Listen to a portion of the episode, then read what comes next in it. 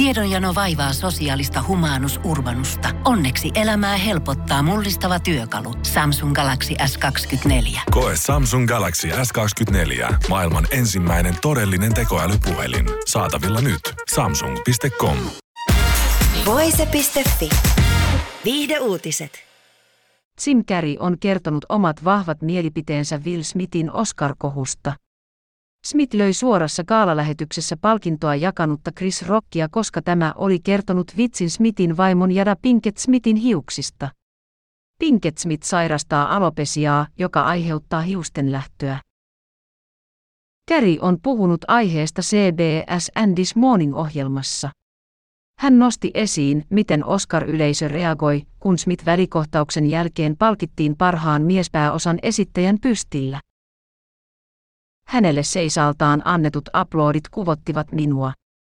Siitä tuli olo, että Hollywood on täysin selkärangaton, Käri sanoi. Tapahtuman jälkeen Los Angelesin poliisi tiedotti, että Chris Rock ei ollut halunnut tehdä rikosilmoitusta välikohtauksesta. Kerry sanoi aamuohjelman haastattelussa, että hän olisi itse toiminut toisin. Hänen mielestään Smith olisi pitänyt pidättää.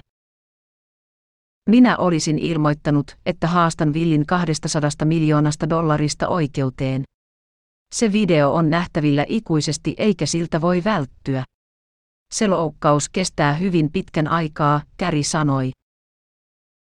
Käri totesi, että Smith olisi voinut hoitaa tilanteen esimerkiksi huutamalla rokkille tai paheksumalla vitsiä Twitterissä. Sinulla ei ole mitään oikeutta mennä lavalle ja lyödä jotakuta, koska tämä sanoi sanoja, Käri sanoi.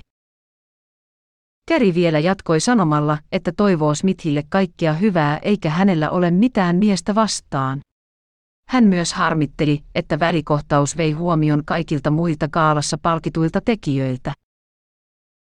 Smith pyysi myöhemmin käytöstään anteeksi sosiaalisen median päivityksessä.